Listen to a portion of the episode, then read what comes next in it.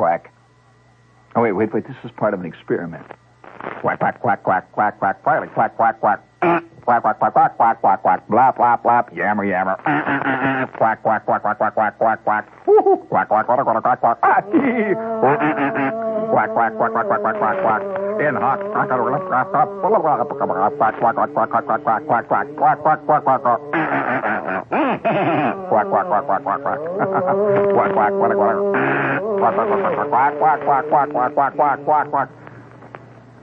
Come on, let's hear it, man. That's better. You lay it down for all of us, Dad.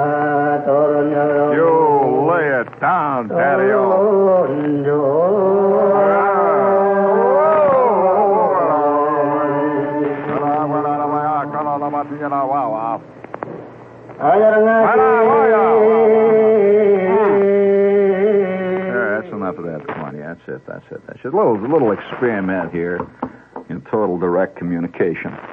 Uh, what you might say is symbolic uh, total direct in communication. I have a little note here from Covington, Kentucky. Nearby Fort Mitchell, police investigated a car abandoned off Interstate 75, thinking it was leaking high test gasoline, but instead it was leaking moonshine.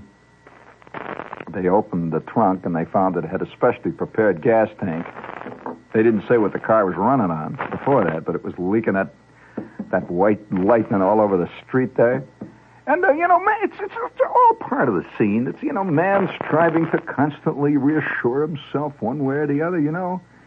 Oh yeah, you wake up in the morning, you got a good clear head. You know, nothing's worse than having a good clear head at night. I mean, that that uh, you know, you're walking along. Oh yeah, you can see things so clearly, and that can be scary. You know, and man is always attempting to make a statement, trying to trying to grab a hold of those brass rings of reality. How are you doing out there, Norman Mailer? Got a hold of them brass rings of reality, okay, huh? Lot of chee chee chee chee. I'm thinking of this car leaking booze on Route 75 in Covington. You know anything about Covington, Kentucky, friends? I do. I really do. I one time lived on Madison Avenue. You believe it? They got a Madison Avenue in Covington, Kentucky. Lived right on Madison Avenue over a jewelry store in Covington, Kentucky. In fact, to be honest with you, I didn't exactly live over the jewelry store. I lived over the hot water heater, which was in the back of the jewelry store. I had a, an apartment. Believe me, friends, I had an apartment that was hotter than the hinges of hell. Summer and winter. It didn't make any difference what time of the year it was. That apartment was like walking into a sweat box. And I would walk around. You could feel the floor. You could see the heat rising off the floor. And I didn't know that, of course, when I rented it, you know. Because I rented it on a cold winter's day. And I came in out of the cold, you know. And the guy says, you know, one thing, it's a very snug apartment. You, you he didn't really talk like that. He was from Covington. He says, well, friend, he said, what you'll find here is a very snug apartment. You won't have no problem here with with the cold air coming in under the door because this is a very snug apartment. You see, we, we got good insulation here. And I opened the door and I felt that warm air and I thought, how great. You know, I'd been living at the Y before that. And the cold wind blowing up from the pool to the Y, you know, had made me have a great hunger for a warm apartment. And I rented this apartment. I moved in. And it was December, you know. And it was cold out. It was like, you know, 12 degrees above zero. And for the first three days, I just figured if I turned the knob on the wall down, I would turn the heat down. You know, it said heat, hot. You know, the knob says medium, hot, warm. Oh, of course, that was a joke. The heat was coming from somewhere else. I was living right over the central core of hell itself. And so every night I would come into my apartment. Then it began to be April, May, and June. And the temperature outside went up. And the temperature inside went up. Until finally it hit August. Just like now, friends, August. Right on the verge of August. What is the date now? 31st? 31st August 1, huh? Oh, boy. I always remember August as my month in hell. Living in that apartment. Have you ever, do you, do you ever think, corning back on some of the places you've lived in? Just think of some of the places you've lived in over the past? You never, you know, when you when you see some guy that's really made it, you know, like like uh, Marlon Brando. You know, you think of Marlon Brando. He's got this great big house, probably in Beverly Hills, with a swimming pool and all that. Did I ever tell you one time I lived in one of the crummiest, rottenest, stinkingest little apartments in all of New York City that Marlon Brando had had? Yeah, he, you know, I, I, I, I moved into this apartment. It was I was there a couple of months, and funny phone calls would happen once in a while. People knocking on the door, and you know, and uh, I'd open the door, and they'd look, a funny face, you know, the, the jaw drop, and they'd say, "Is he here?" I'd say, "No," and they'd leave. And uh, it was, you know, after a while, I figured either they're looking for a bookie joint or some guy that's selling something on the side, you know. And one day I asked one of them, I says, "Is who here?" He says, well, you know who? He says, "Well, I guess he isn't, huh?" I says, "Well, who? Come on, Mac." Well, this guy was only three feet tall, so I could, you know, push him around. I said, "Tell me who it is." He says, "Marlon." I says, "Marlon." Yeah, he says, "Marlon Brando." He was from the Bronx.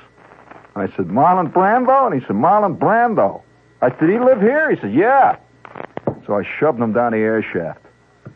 That was my one claim to fame. I lived in the apartment that Marlon Brando lived in. Well, I want to tell you, uh, you never think of, uh, you know, eh, somehow you have an idea that Loretta Young always lived uh, in this never, never land of uh, filmy negligees and all that stuff. Uh, have you ever had the feeling that uh, that uh, Audrey Hepburn has never seen a cockroach? Doesn't know what they look like? I mean, you get that feeling about Jackie Kennedy, you know. But I know a guy. Well, that's another story. Don't want to get into that. You know, it gets political. Next thing you know, you're shot down in flames. I don't want to get into that. But uh, did I tell you about the guy I knew who went to school with Jackie Kennedy? Yeah, in Paris. He says, she's seen some cockroaches. you know, that's something else. You know, you don't want to get into that. But when you think of apartments you've had, you, little hovels. Imagine, can you imagine somebody coming to you and say, all right, Corny, all right, Shepherd, we're going to take a look at your past. You know how this uh, old Ralph Edwards show was? You know, the Ralph Edwards show never quite touched it. You know, they always brought back good stuff out of the past. You know, the the, the, your eighth grade teacher who gave you an A for your theme, that kind of stuff. Wouldn't you like to see a real nitty gritty past? And it opens up, you know, there's a big uh, fanfare. Da, da, da, da, da, da, da, da. It's time now to take a look at your past, Corny. Da, da, da, da, da, da, da, da. And you're standing there waiting, see. And the MC says, and now, here he is, one of the first people that we have been able to get out of your past who is willing to show up. And here he is. Come on in. Greasy thumb. And the door opens, and in comes this guy with stainless steel teeth. That sneaky looking guy with yellow eyes. The guy that sold you the second-hand Oldsmobile with the plastic differential. The used car dealer who really gave you a you-know-whating right from the beginning. He walks in. He says, "Oh, what a sucker you are, man!" And out he goes. And you're, oh, you're already budging off all the stuff. And then they say, "Now, here it is, the next man from your past. Will you please step this way, Mister Bullard?" And out comes the first boss that fired you, J.G. Bullard, who was famous for, you know, in the whole organization for the only guy that pulls his own teeth with his own fingers. J.G. Bullard looks at you and says, Oh, man, you are a no talent lout. Yes, Mr. Bullard. Get out of my sight. And then they take him away. And then they start showing scenes out of your past of apartments you lived in during particularly rotten periods in your life. Really rotten periods. And sometimes late at night, friends, real late at night, like three, four o'clock in the morning, I wake up. I look up at the ceiling. A little yellow blues there, if you will, Cornelius. A little yellow blues, real sneaky in the background, soft and subtle. Yeah. I wake up about three in the morning, see. I look up at that old ceiling. Especially after I've had uh, kind of a shaky day, as we all have from time to time. no matter who the living man is, he has his shaky days. I look up the ceiling. And all ceilings look alike at 3 o'clock in the morning. There's a little trickle of light coming in through the Venetian blinds, carrying with it just the edge of flickering red neon sign. The greasy spoon Mexican restaurant down the street that specializes in greasy spoon Mexican food and pot. It flickers around the edges, and I look up there. For one brief instant, I am under the illusion that I am back in any one of 75 miserable holes that I have festered my life away in. Yeah. Like that miserable hole in Covington, Kentucky. It came furnished, friends. Have you ever wondered what kind of an insane, idiotic, sadistic furniture company makes the furniture that furnished rooms are furnished with? That's not real furniture that people actually go out and buy. It's produced in some sub corner of hell. Furnished room. Yeah, that rug of the purest burlap. That furniture of the purest plastic. The purest cheap veneer. And that wallpaper that wallpaper with the imitation strawberry vines crawling up the side of it, and cows that look like they're wearing toupees. Yeah. And the heat. And that evil landlord. That evil, evil landlord. Every time I would fall down the stairs because he never changed the light bulbs on the second landing, would just peer out of his cage daring you to say anything. And the heat, 150 degrees in the shade, 270 degrees in the sun. And that one window that opened on a Kentucky air shaft. Friends, you think air shafts are something, huh? In the Bronx? You ever looked out on a Kentucky air shaft? Yeah. And down the air shaft and to the left, there was another guy who lived in another cell with this lady who cried a lot. And maybe every third or fourth night, they'd have this giant knockdown, drag out, head busting fight. Hit each other on the head with chairs, and she would cry. And he'd throw jugs out out of his little bathroom window that opened on the air shaft, and I'd hear him crash down on the concrete below to join 58 million other jugs. The nitty gritty world. And out in front of my apartment, I'd hear once in a while the wail of a squad car going past. Because down the street at the Vineland Cafe, there has been another little knife set to in front of the jukebox, out of which wailed Roy Acuff and the Delmore twins nightly.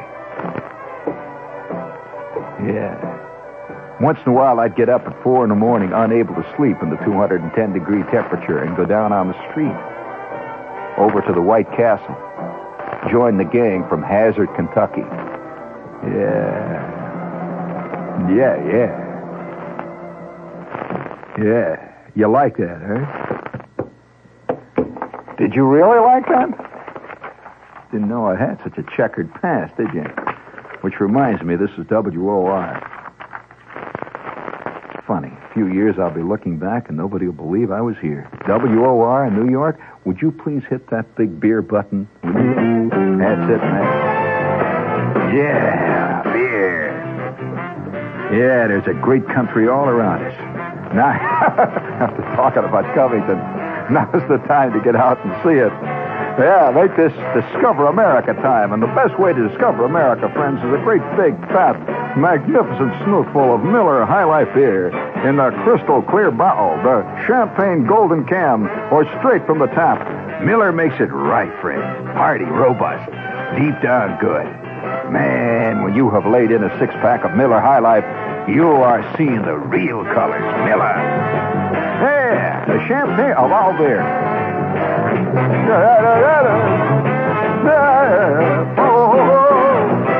Miller makes it right all the way.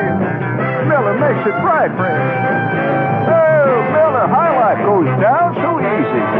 Champagne of follow me, ba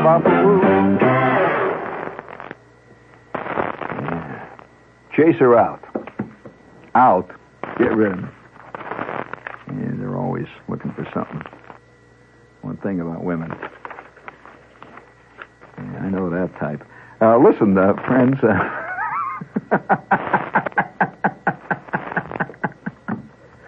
hey, don't you think this would make a great TV show? Seriously? Yeah, man. Would you be hungry this Sunday, friends, between 11 a.m. and 3 p.m.? I'm not talking about the big hunger. I'm talking about little hunger. 3 and 11 a.m. If so, you can eat all you want. You can scoff friends all you want at the Great Shanghai Sunday Brunch for just two dollars and a half, and it is a fantastic. But you know that we got guys. Uh, one guy wrote me a letter, and he said, "Shepherd, I'm so glad you turned me on to that Sunday brunch at the Great Shanghai." He says, "I stopped eating about noon Wednesday," and he says, "And by Sunday I am ready." And when I walk in there, he says, "Man," he says, "and it's even better since I'm only three feet nine. You see, uh, kids under four feet tall are allowed in half price. What a pig. Four delectable appetizers are served fried wonton, egg rolls, sweet and sour spare ribs, two fantastic soups, the whole bit, you know. Six main courses, and they have a new menu every week. That's the Great Shanghai from 11 a.m. to 3 p.m. All you can eat for $2 and a half. And that's at Broadway and 103rd Street. There's an IRT that comes right up there next to the dishwashing machine. It's right in the back there. You can get out, and it's good food, right? Have you ever been there, Corny? I'm not kidding. It's a good restaurant. If, if, if Chinese food can be called soul food, they serve it there. I mean, it's real basic, you know. You get the fried rice there, and you can it's fried. you know. Uh, you know, speaking of, of uh, bad scenes we've all lived through, uh, I, I was reading that little that little thing about the uh, the, the whiskey in the car in Covington, Kentucky. Now, now I don't often I don't often uh, try to burden people who listen to the show with uh, personal reminiscences of this type, uh, the nitty gritty world that we all live in professionally or wh- whatever whatever whatever it is that we go moving through. It's very hard, you know, to, to define life, and I don't think life is ever shown on screens. I've never seen a movie that comes anywhere near what my life is like. Have you ever seen anything in a movie that's anything like your life, Connie? I, I, I sometimes wonder how people can take movies and plays as seriously as they do. I just read uh, a, a collection of essays by a movie critic, and it was like reading a collection of essays about the monetary system of Oz. Makes no sense whatsoever, you know. How can people take really seriously this this strange cut glass bubbly world of uh, the Sidney Lumets? Uh, the, the, what what the new play is about, uh, what the new book is about, the new novel. When life is going you're in it, you know, the, the real thing, and you never see it reflected. I've never seen anything ever. Uh, I've seen the 500 novels about the South. I've read. I've read uh, probably, uh, I've probably seen 50 movies about the South. And I have never seen anything like the real South that I lived in. You know, Covington, this is the South. Nothing at all like it. Uh, the South, when you mention the South, you immediately see a scene involving Rod Steiger and Sidney Poitier. That's the South. You know, you see this cliche. Uh, New York. What do you see in New York when when uh, you say the word New York? Well, you see uh, a scene involving uh, Audrey Hepburn and Truman Capote. Either that or uh, John Cassavetes and Sidney Poitier playing JDs. That's New York. Leonard Bernstein, West Side Story, New York. If if you're particularly romantic, you see it as a as kind of uh, Gershwin uh, you know, that, that Cole Porter world, the, the New York that never was. And yet, New York goes on all day. I've never seen the interior of a Puerto Rican delicatessen at 3 o'clock in the morning in a movie. Never. That's the New York I know. But you just don't see that New York. You don't, you know. Uh, the, the, the New York of uh, oh, you go on and on. And what I'm talking about is not New York. I'm talking about life. Have you ever seen a scene at three o'clock in the morning at Victory Circle in Indianapolis in a movie? No, you won't. Because you see guys that write movies and produce movies and direct movies and believe in movies have never really been involved in that sort of thing, and they're basically runners awayers from it anyway. They don't want to be reminded of their background. You know, you never, you never would get the idea that Johnny Carson ever lived in a in a room without a without a John, you know, it had to be shared by four other guys down the hall at the YMCA, you know, late to Kansas. You, know, you never we never mentioned that kind of thing. That's that's a yet that's life. It's it's the way life is, and that's what life is about. I, I suspect that this is one of the reasons why millions of people have abdicated to their TV set. And uh, and have, have you ever noticed? Uh, of course, there's been a lot of studies made on this that that the most popular part of television is not any single show. That that that uh, that the most popular thing on television, year in and year out, is the commercial. That you'll get more action going, more talk going with people about the commercial than you will any other single show or episode. Until eventually television becomes this this great droning hum of uh, things that flicker and buzz, and, and the people that yap, and guys that jump up and down, and guests that eternally plug their records, and it just goes on and on and on. Flipper is eternally saving the scientist's daughter by learning how to read Sanskrit, and at the same time operating a Geiger counter while he's doing it. That goes on and on and on. And the one, the one, the one thing that people relate to is the commercial. And I have a theory why this is so. Not because they're, and this is the common attitude of the intellectual, uh, not because they're acquisitive, not because they live in a materialistic society, but for that little 58 second snippet, it's the first time they see anything that even remotely resembles their life on the screen. So here's a lady having trouble with the sink stopped up. Well, millions of ladies are going to watch that because their sink right now is belching up coffee grounds 50 feet away from where they're sitting. You know? or you see a guy trying to sneak away from his family and go fishing in the new Dodge camper. You know, you've seen that one? And losing, by the way. And this is why millions of guys are going to watch that. Or you see scenes of guys guzzling beer. This is what most people's lives consist of guzzling beer in one form or another, fixing stopped sinks. I mean, you know, the great stuff. Uh, you know, the stuff which life is made. And I think this is one of the reasons why people watch the commercials with such interest.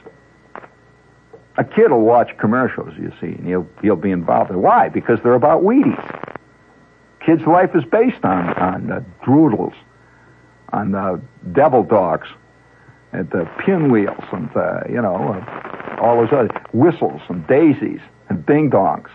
And yeah, all of a sudden he's there. They're talking about something he knows about. Shows a guy pouring Wheaties into a bowl, you know, yelling and hollering. Well, uh, this is his life, good or bad or indifferent. It's his life. And you know they found this to be true all over the world, friends. Don't think it's just America. You know that in France, for example, uh, the, the, commercial has always played a great part in the movie houses. Oh yeah, they pl- they play commercials in the movie houses in France. But a lot of you didn't know that, did you, friends? Well, they do, and I can just imagine the New Yorker flipping over this newest development of the Slav world, and yet at the same time digging anything that comes out of France as being very intellectual. And yet, uh, uh, commercials are played in uh, the movie houses in France, and they award awards for it. Oh yeah, they have festivals of commercials, a big thing. Yeah, people applaud them. I, I've I've sat I sat in a movie house one time, and uh, this was in Amsterdam. And uh, after uh, the movie was over, on came all these commercials, and the people would sit there and applaud them. I mean, some of them were, you know, very clever, and they'd applaud the commercial. And there's a little character running around there eating Dutch chocolate and quacking in Dutch, and everybody applauds. And uh, I said, well, it's because the, the the little character is doing, I think, for the first time they've seen something where the character is doing something they themselves want to do. Now, now have you noticed that the Roto Rooter commercials are very popular? Well, you never hear Cary Grant mention anything like that. You never, you, you, you just can't imagine. Uh, uh, Jimmy Stewart, you know, he, he leaves the scene. He's talking to, he's talking to uh, whoever it is, Ann-Margret. You know, he, he goes on forever. See, and uh, he's talking to Ann-Margret in the scene. He leaves, and he comes. All of a sudden, he comes back to say, "Excuse me, uh, you know, the John. Uh, maybe you better call somebody." No, you just won't see that in a movie. You will see that in our lives, but you won't see it in a movie. You see.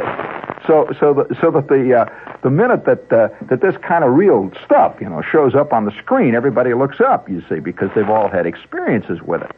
I've never seen, very rarely do you ever see a movie where, uh, or a play, where in the middle of some long, nattering harangue by, say, uh, Shirley MacKnight, uh, you know, one of the deeper type actresses, or, or, or a long, a long breastfeeding scene by Jerry Page. Does the actor all of a sudden, oh, will you shut up? I've got a headache. I, why don't you save that for tomorrow? You got any Anacin around here or something? No, no, no. People don't have headaches. Uh, if they do have a headache, it shows that they're going to die of cancer of the brain or something in the mo- in the TV or movies. But they never just have a headache, do they? Plain ordinary headache because of the nattering that's going on. Never, you know.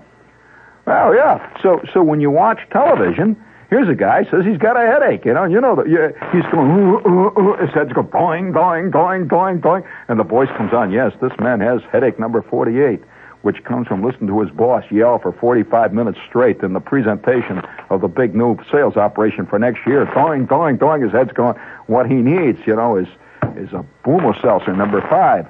Well, well, you see, whenever, uh, whenever, uh, whenever anything happens in a play or a movie, it's it's it's always uh, fraught with meaning. Life is not fraught with meaning at all but plays and movies are. So when a girl meets a guy and the music goes, da, da, da, da, you know they're in love. That's the end of it, you know.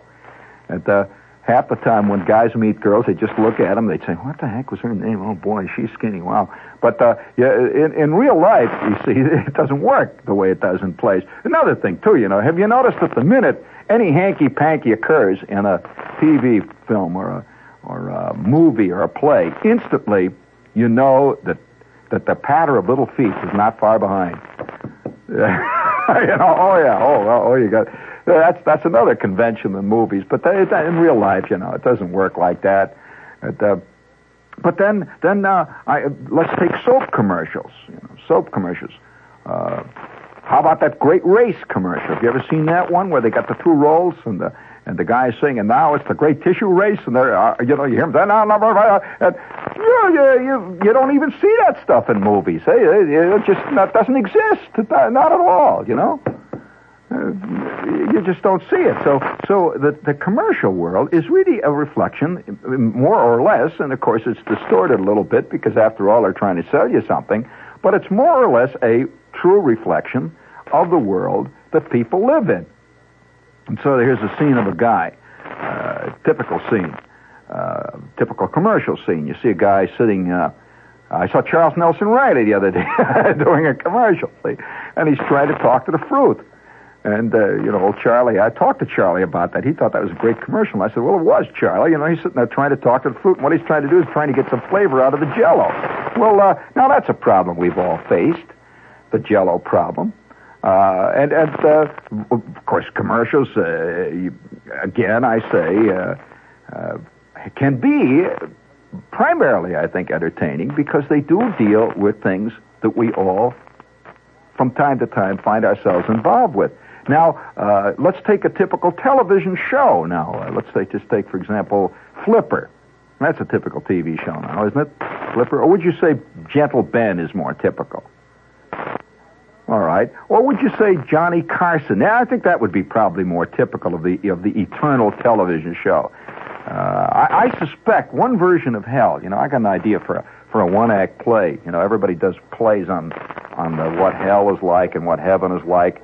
For me, a, a typical scene in hell would be to find yourself in an eternal audience watching an eternal Johnny Carson show that goes on throughout all eternity. And they keep holding up signs that say applause. And the new guests keep coming in through this sparkling curtain, each with his teeth shining, each looking a little like a, a vaguely dissipated Bobby Darin, uh, which is a kind of contradiction in terms. And, and uh, he, uh, coming in with his little record under his arm, about to plug his little shtick. And, and there you sit, eternally damned to sit there and wildly applaud inanity forever. There's a concept of hell for you, friend. And you know that a lot of people live that concept every night. Because I think we're far more quickly drawn to hell than we are heaven anyway. Uh, everybody wants to play the devil. Nobody wants to play the third angel from the right. Uh, yeah, oh yeah, it's just like every girl, no matter how deep her Sunday school background is, she always wants to play a lady who is no better than she should be, who wears a red dress and comes down the balcony there. You know, the eternal uh, dancing girl. You know, I, I was, I was, I, I must have been 18 years old before I, it suddenly hit me that they sure did a hell of a lot of dancing out there in the West. and it suddenly occurred to me that they weren't dancing girls at all, you know. And I wonder how many people out there still think they're dancing girls. You know, nice ladies sitting out there with blue hair. And uh, think that Claire Trevor was always playing a dancing girl. You know, these guys had insatiable desire, desire. These guys that were panning gold and, and fighting the sheep rustlers had an insatiable desire to see ladies do uh, uh, uh, Victor Herbert dance numbers. nah, a, so, but that's all part of the commercial world. You know, you got you got to accept these conventions. And let's take the uh, now now the, there's another side of the commercial world too. You see, on the one side, you see the real things that that that uh, deal. You know, the people deal with, like uh, the sink is stopped up, and on roto rooter on comes the roto rooter guy. Say, well, that's the real side. That's that's that's the kind of reality that we all deal with. And then there's the dream side. Now, if you were to believe uh, the average play or the average film, that the only thing that people want out of this life is, well, the usual cliche called love. That every guy in the in, in every play I've ever seen, he's always searching for love. Whether it's uh, Dustin Hoffman or what is his name? Dustin Hoffman. He's the, low, uh, the newest big shtick. Whether it's Dustin Hoffman or Hoffman Dustman or Anne Bancroft, the big thing for 47 reels they search is for love. Never once is there a scene in the second reel, see, where you got this guy and his eyes are glazed and you, you discover him at the soda fountain scene. He's drinking a Pepsi, Diet Pepsi, and he's sitting there with his jaw hanging slack and his friend comes in and says, what's the matter, Charlie? Oh, I don't know, man.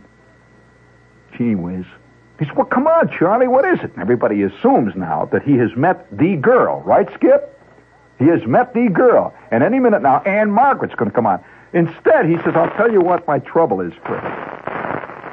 Uh, God, I wish I could get my hands on a Pontiac GTO.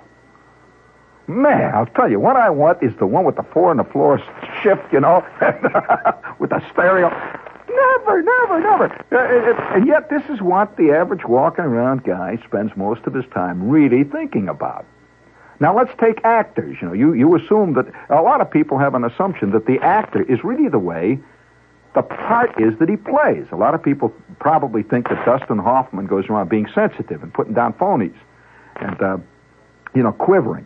A lot of people think uh, probably that uh, uh Jack Lemmon goes around chasing Shirley MacLaine all the time throughout all eternity, looking for the love of a good woman. No, I, I, I know hundreds of actors. They're friends of mine. And here's what they think of in, in, in, the, in the ascending order. Uh, well, let's say in the descending order of importance. One, how to get rid of that rotten agent they got and get a new one who's on the stick. That's what every actor I ever. Two, how to get their teeth straightened. That's the second one. Three, if they could only find a guy who could produce the ultimate toupee. Four, how to get rid of this miserable, crummy wench they've been living with for the last four years without having her grab all their dough. All right. now that, that's, but you never once, never once do you ever, do they ever even imply that, that, that, that, these people live in a world as real as that? No, oh no, oh no, not at all. And uh, till Friday, you know, you get to know, like one of my buddies, a, a real famous actor, and by the way, plays nothing but romantic, dashing, fantastic roles. And this very famous guy. And um, one day I meet him, see, on the street. He's he's incognito. He's in mufti. See, he's not he's not playing the dashing guy. He's playing the Brooklyn schlump, which is what he really is. See, so uh, yeah. So I said, "Hey, how are you, George?" He says, "Oh man, I went, oh my bud." I said, "What's the matter, George?" He said, "Oh well."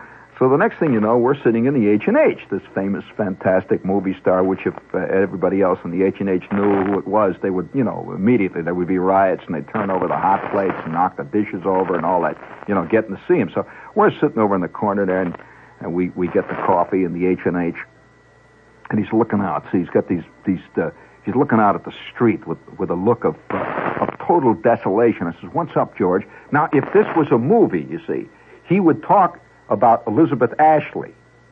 That would be what the movie would be. Or he has discovered that the world is a false place and the charade that we are all living is phony and that he and his friend are the only two people who understand what a phony world the adult world is. You know, you know, you know what all the movies about. So I said, "What's up, George?" Ooh, geez. Someday he says, "I'm going to kill that damn cleaner." I said, "What's up, George?" Ooh, look at this. And he takes his arm up and the cleaner had put 17 great big holes in the in, under the arm of his overcoat. I said, I said, George, what? He said, oh, he he said, oh man, he's and, and, and for for 45 minutes. He sat and yelled and hollered about the cleaner that had put acid under the arms of his coat. Yeah, it's a lousy $45 coat that he once got at this place picking off the gas pipe racks in Jersey. And that was that was what really bugged him. And sure enough, 20 minutes later, I'm walking down the street, and there's a big marquee, you know, and it's got his name on it. You know, George Trueheart in Hearts Aflame, a searing drama of a young man's search for his true identity. And, you know, I walked past and I saw all those ladies lining up to see him. And then I, I thought of him going back. He's finally getting up his courage. See, by the way, he's, he is so lacking in courage. And I said to him, I said, George, why didn't you hit the guy in the mouth? If I could only do that. So some guys can holler at waiters. I can't. He's got so little courage, he couldn't even say to the guy in the cleaning place that they ought to fix his coat. All they did was skulk out and sit in the Horn and Hardart and cry. But in the movie, you ought to see him. Oh, in the second reel, you should see him. He takes on 17 platoons of SS Luftwaffen troops as they come pouring in. You know, oh, he takes them on one by one, by hand, you know, tears them apart, and then marries the girl, you know, the whole thing. So I. So I, I suspect. I suspect that one of the reasons why people are slowly drifting away from the, the world of the novel, they're drifting away from a lot of the things that you see on television and a lot of the, you know, the movie world is still in trouble, hardly anybody, is because they're beginning to slowly, beginning to slowly hunger for one scene in one movie, one place, where one guy looks at one girl and says, uh, oh, excuse me, in the middle of this big heart-rending scene, oh, excuse me, I gotta go to the John, I'll be right back. Now, don't forget what you were talking about. I'll be right back. And he gets up and goes. See? And in the meantime, she forgets what she's talking about, which was to, you know, talk about the way her heart bleeds for the life and the true existence and the time and the beat and the tempo. And so, I don't know.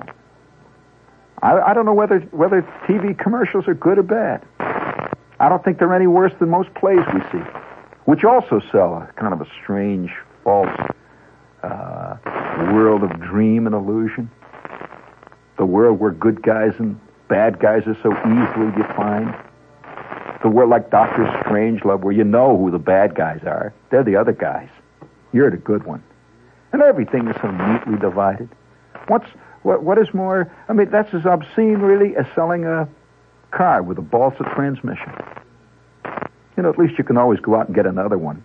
But when you buy a philosophy, I don't know, it can cause a little more trouble. And so somehow, the sight of that lady plumber showing up. Now, now, uh, I imagine uh, you notice that one where, where the where the where the uh, L goes by. and the, the lady plumber and the other lady are yelling at each other, trying to talk over the sound of the El. You never see that in a Cary Grant movie unless it's a big shtick. You know, I mean, you know, this lady just lived in a lousy apartment where the El went right by and shook the aphids right off the ferns. Uh, six of one, half a dozen the other. I like that guy that tiptoes around in his apartment and says, shh. You have to be very careful in this apartment because if you talk up, you know, people next door, and then you hear, oh, shh, excuse me. Nobody in the middle of a big party that Peter Sellers is in starts pounding on the ceiling up ahead. Like, shut up, you guys down there! I don't care if Shirley MacLaine is there! I gotta sleep! No, no, that's the life that we live, friends. That's the life that we live. And I don't know whether we like it or not. It's hard to tell. Just hang loose.